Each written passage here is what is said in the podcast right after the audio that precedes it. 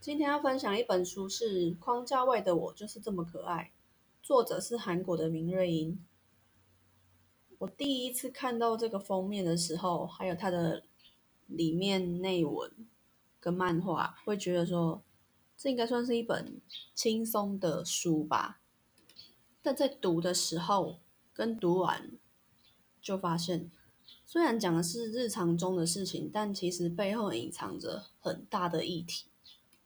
对，就是在讲大男人主义。大男人主义在台湾，我觉得状况可能没有比日韩严重啦。我那个时候在日本，就曾经看过女生的职员，就是他们，他跟他的男性上司，应该是上司吧，就是他们要搭车，然后我就看到那个女性职员先让那位男性上车，然后毕恭毕敬的。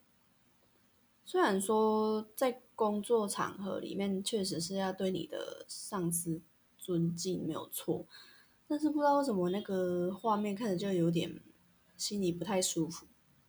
那听说韩国的大男人主义更可怕，不过我还没去过啦，所以还没有办法亲身了解。其实这些日常现象所表现出来都是一个国家的意识形态跟集体意识啊。像生活当中有哪些是对女性特别有带有歧视呢？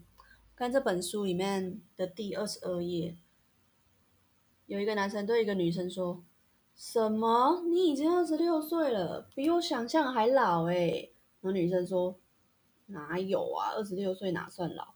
男生又说：“拜托，你没听过人家把女人比喻成圣诞节的蛋糕吗？”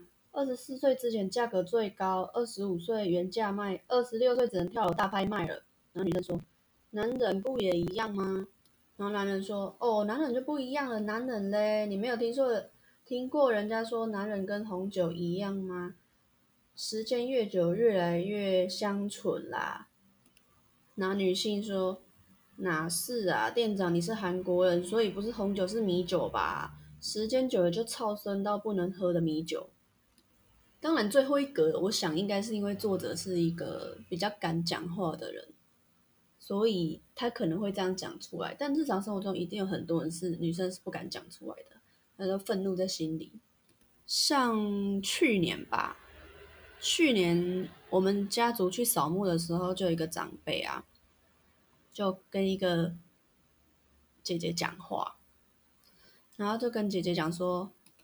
哎，你什么时候要结婚啊？哦，因为那个姐姐三十几岁，然后我就看到那个姐姐平常是那种能言善道的表情，然后在被问的时候，瞬间就是一种那种尴尬至极的表情。然后那个亲戚又开始说，女生哦，什么几岁之前就什么高价卖啦，那几岁之后就跌价了啦。那个时候听了就心里很不舒服哎，就想说你现在是觉得自己讲的话很幽默很有趣吗？就人与人之间的状况不是都一样的吗？这跟性别又有什么关系呢？然后第四十页在批判的是女性的身材，有一个男生说看到一个女生的腿，然后跟另外一个朋友说：“你刚有看到她的腿吗？好像一踢就会断一样，不觉得吗？”然后他的朋友回答说：“为什么要踢人啊，疯子！”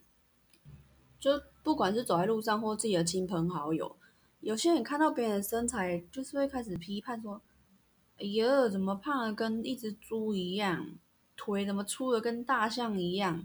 或者说，怎么瘦成这个样子啊，跟焦阿卡一样？”那我内我听到的时候，内心也是很不舒服，就想说：到底别人的身材怎么样？到底关你什么事情啊？然后还有关于煮菜这件事情，像不管是在家里或是在逢年过节的时候，因为是儿子，因为是男人，所以不需要亲自下厨。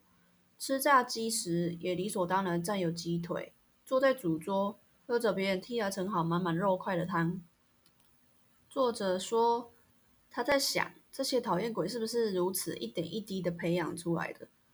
他们是不是过惯了备受礼遇的日子，所以把这一切都视为自己应有的权利？就是女性就是应该要去煮菜，就是应该要盛饭给我吃，煮完吃完就应该去洗碗。然后日常生活中又有哪些真正的语言暴力嘞？比如说，一个女生这样的脸能看吗？稍微化个妆啦，身材这副模样嫁得出去吗？快点结婚，快点煮饭，快去生小孩，快去赚钱。为什么我们在日常生活中有时候会觉得活着很无力，跟人家沟通很受伤？我想那是因为我们可能。有意识、无意识的在伤害别人，伤害别人并不指的是只是身体上的暴力哦，而是我们的言语暴力、情绪暴力，加诸在别人身上，让人家觉得不舒服的，都是一种暴力。那现在有一个症状叫做厌女症，就讨厌女性症状，这不是一个病，它指的是说。不管男生或女生都可能会有这个症状。嗯，他讲的是，只要女性做的事情超出一般大众认为 OK 的框架之外，他们就会去攻击他。可能是在路上你看到有台车开得很快啊，或者很慢，或者出事情。然后你的想法就是，哦，这一定是女生开的，难怪技术那么烂。或者是如果女生赚的比男生多的时候，那大家就想说，你一定要让男人那么没面子吗？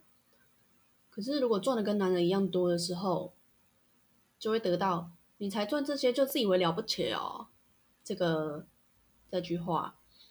那如果赚的比男人少的时候，就被说。